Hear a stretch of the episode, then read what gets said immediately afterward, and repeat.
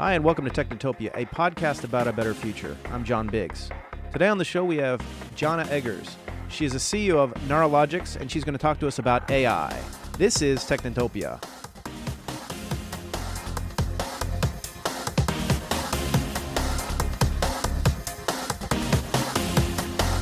Welcome back to Technotopia. I'm John Biggs.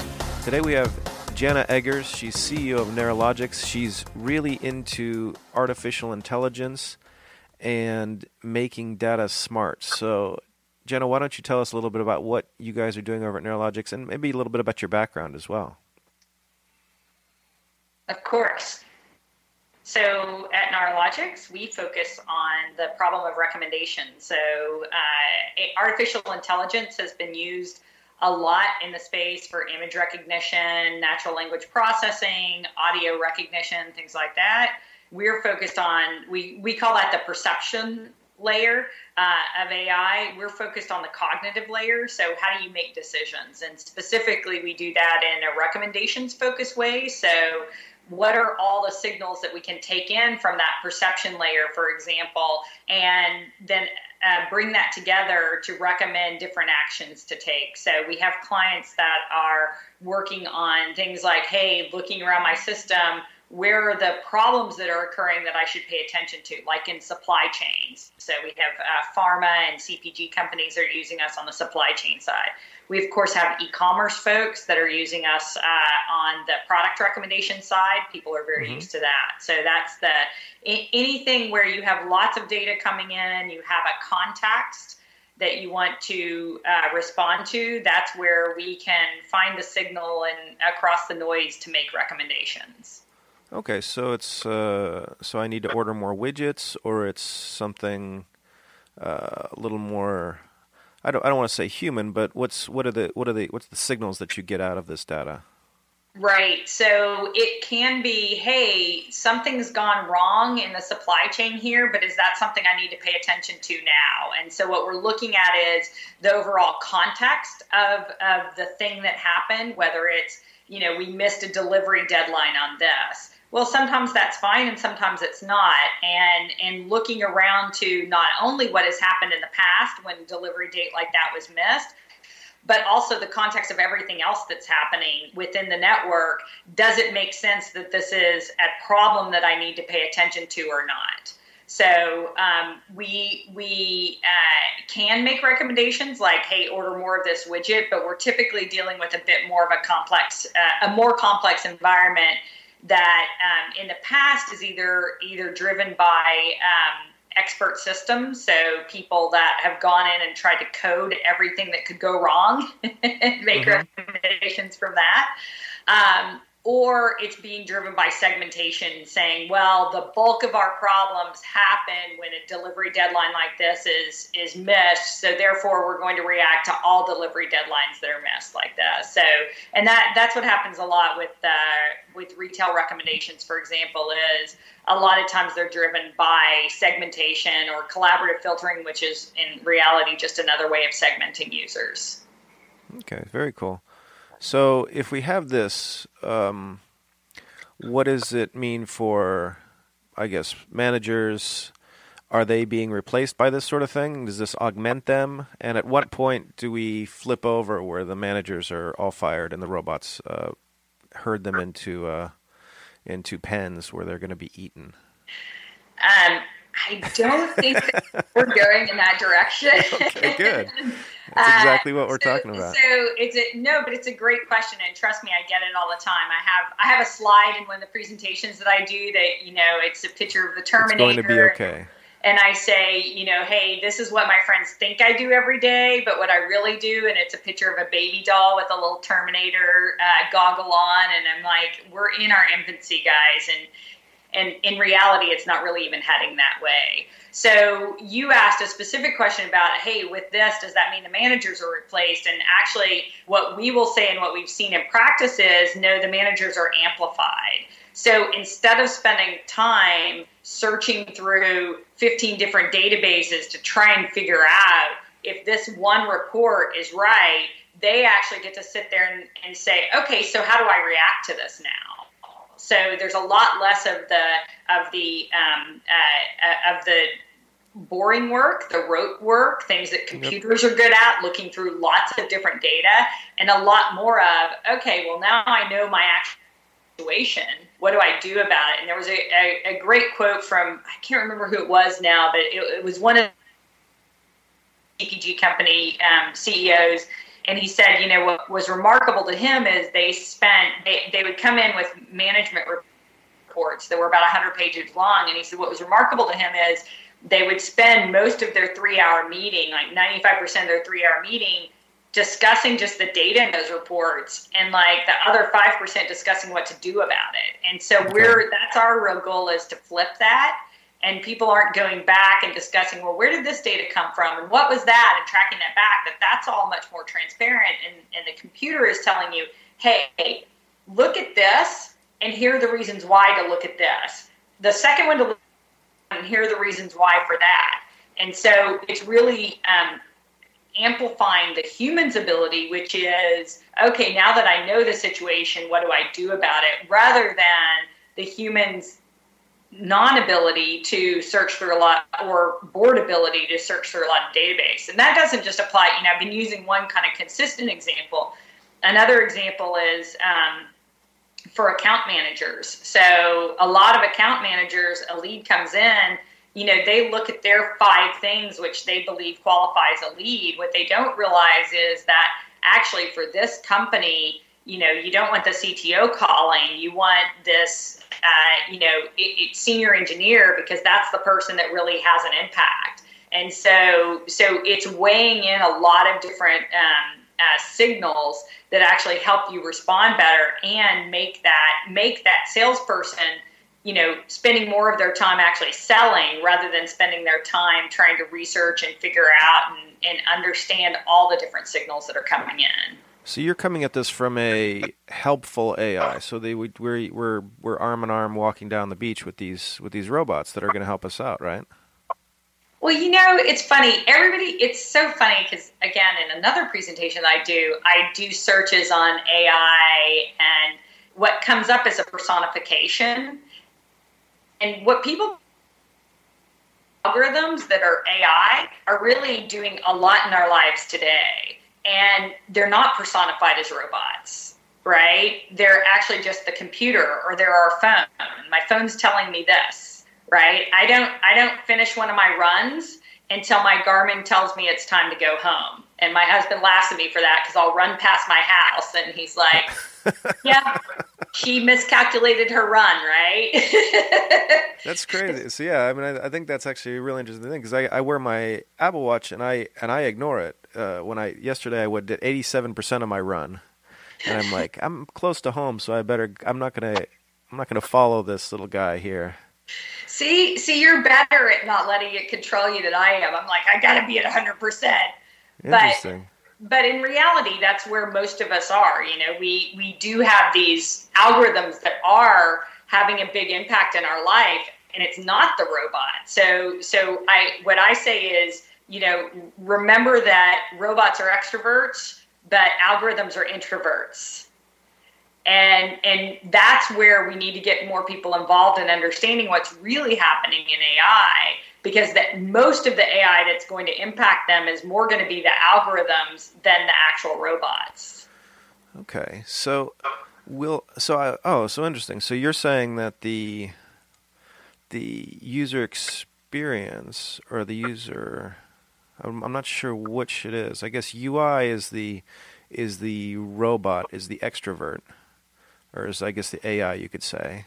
It's up front, and it's like it's like a Siri sort of situation where the language processing is far more important than the guts of the whole thing. To be able to understand us, to be able to communicate with us is, is massively important on that front. Whereas the algorithm in the back end that turns on and off our lights or tells us that we've run too far or we haven't run enough, that's another part of the, I guess that's a right brain, left brain dichotomy, I guess, in this space. Yeah, I think that's a, a good way of thinking about it. And I think we need to, you know, we spend a lot of time thinking about about the the former and I don't think enough time thinking about the latter. And and so that's one of the points of awareness that we're working to bring up is people to understand they're not always going to realize and ai is doing a lot of this now and we need to we need more people involved. We need not just again you asked my background i didn't answer that sorry but i'm a mathematician computer scientist um, by by training and, and work experience. And um, you know that's where i come from and i understand these algorithms and i get what's happening and you know when when my computer does tell me to do something i i, I know a lot of times the algorithms that are happening behind it or can easily find out, but most people don't. And we need more people involved in AI thinking about um, not just that, but we do need we need more product managers involved. AI has been much more in the research area, and I think that's changing as people become more dependent on it. We need people. You mentioned UX and UI. We need people thinking about how should these interactions be more transparent, so that the computer, as you brought up earlier deciding that the computer is giving you feedback. Hey, I, there are these a few different ways of doing this. Which one fits you now? Um, so it's again amplifying the human rather than just deciding or, or corralling us, as you brought up. Sure. Um, and and we need ethicists involved. We need to understand. I mean, this has been brought up with with driverless cars. You know, how you know the driver the human driver is going to be much more um, prone to saving their own lives to the life of you know a bus of 25 kids whereas a computer can make a different decision and which one's right. It doesn't know and understand self-preservation. Um, and I, I think that's where some people get confused because we humanize the robots. That doesn't mean they've been built with the same um, cognition that we have and with the with the same attitudes towards self-preservation. There there's been nothing really done for the robots to say well optimally i'm going to preserve myself which actually we as humans have. Okay so this is a question that i've been actually pondering. What if we actually reach true ai and the definition of true ai is uh, is fairly up in the air right now if we actually reach that, will we even know that it's happened? Will we even know that there's a that there's an intelligence other than us uh, that exists? I guess a corollary: what happens when the Earth, uh, all of our collective brain power, becomes an artificial intelligence that is more of a hive mind as opposed to as opposed to something manufactured by us? Yeah, I, I think that you know, in the in the former sense, you're talking about what super intelligence, right? Intelligence that continues to improve itself um, and grow because intelligence is defined by the ability to learn, right? It, it's defined by the ability to continue to improve its own intelligence. Um, it's it's a little cyclical in that, but um, so the question is, will we know when the computers can learn faster than we can? And I, I, think some of us will, um, uh, and and so I do think that we'll understand that. I, also think it's a really long way off, and and the question is going to be. It then becomes one of those things. Like I said, okay, the computer can learn better, but you know what does that mean for things like um, self-preservation? Does it does it have the ability to learn what that is? Or are we just talking about knowledge and does that then limit intelligence? So there's just so many dimensions to it. Um, you know i'm not sure that that's something that i'm worried about. That said it may be something that we worry about in 50 years because we've advanced to a stage that we can understand more what that even means. Right? Okay so I, I think it'll be evolutionary i guess is my is my big point. And i don't think that it will take us by surprise. I think that it'll be more you know normal to us like oh yeah of course it's progressed to that stage but for it's so hard to comprehend um, that it's that it's hard to get there. Interesting. So we're in a so so it's more evolutionary. So it's not going to be a it's not going to be a sudden thing where we're all going to wake up tomorrow and and our phones are going to be talking to us. Well, you know, think how crazy people thought it would be when they were back riding horses and someone said, We're going to land a man on the moon. Yep. Right? It, it's that kind of thing where we just we can't really comprehend it because we don't have there. But by the time we had rockets and we could get up into this, it, it was much more attainable there. Um, so I guess the last question I always ask this: What does the world look like in 20 years? What does your day look like? Um, who are we talking to? Robots, cyborgs, AI? Are we flying in our flying cars? Are we in Mars, etc.?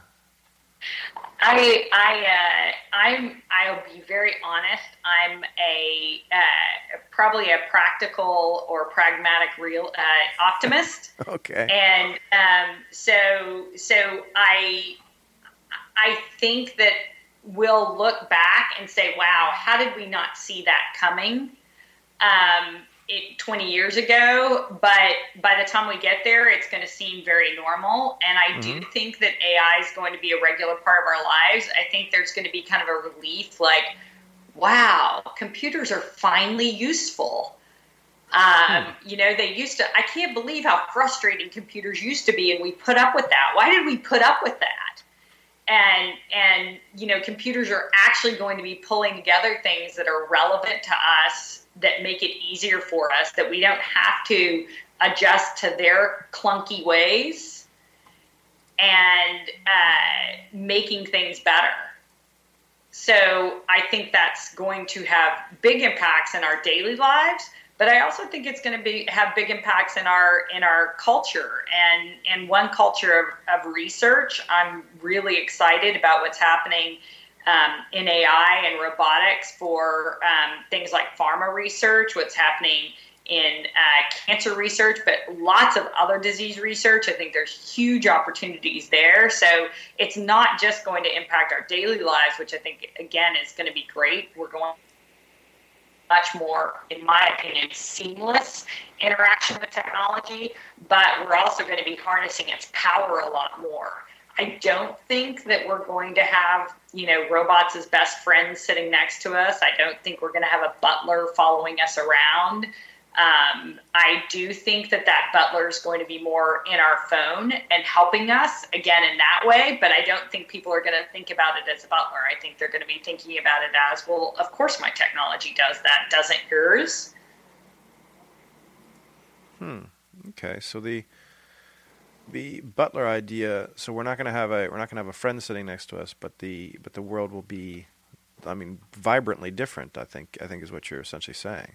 Yes, that we're going to actually be helped by technology rather than having to shuffle through it, um, you know, our, ourselves and find all the answers ourselves. I think the computers are going to be much better at, at understanding us. You brought that up the ability mm-hmm. to understand and perceive, and then actually to be able to react to what we actually need now.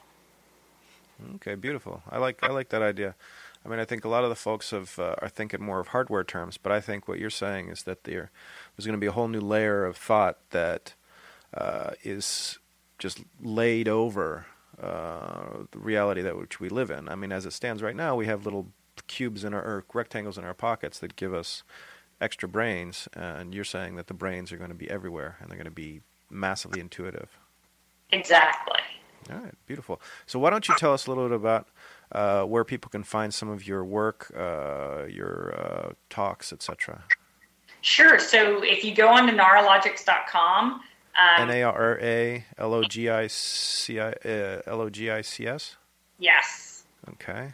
And um, almost all of our talks are on there. Um, so you know, just uh, go in and um, on our blog, we usually feature um, talks as well as uh, on the news section. So um, I the latest one was at Strata. So if you look at Strata Hadoop World, um, I have one of the keynotes there. If you search on my name, there's usually a lot that pops up that are uh, funny musings. Mm-hmm. Um, if you want, uh, I'm actually leaving from here now to go over to the um, TiE Boston uh, Startup convention, which is one of the bigger startups. So uh, conventions around in this area. Mm-hmm. Yeah, it looks like you're uh, you're you're saying that there's not going to be a killer robot AI, which I think is positive. Yes, that's, that's the way to go forward. All right. Exactly. So, th- so, thanks for joining us on Technotopia. Uh, I'm John Biggs. This has been Technotopia, a podcast about a better future. Thank you for joining us. Thank you, John.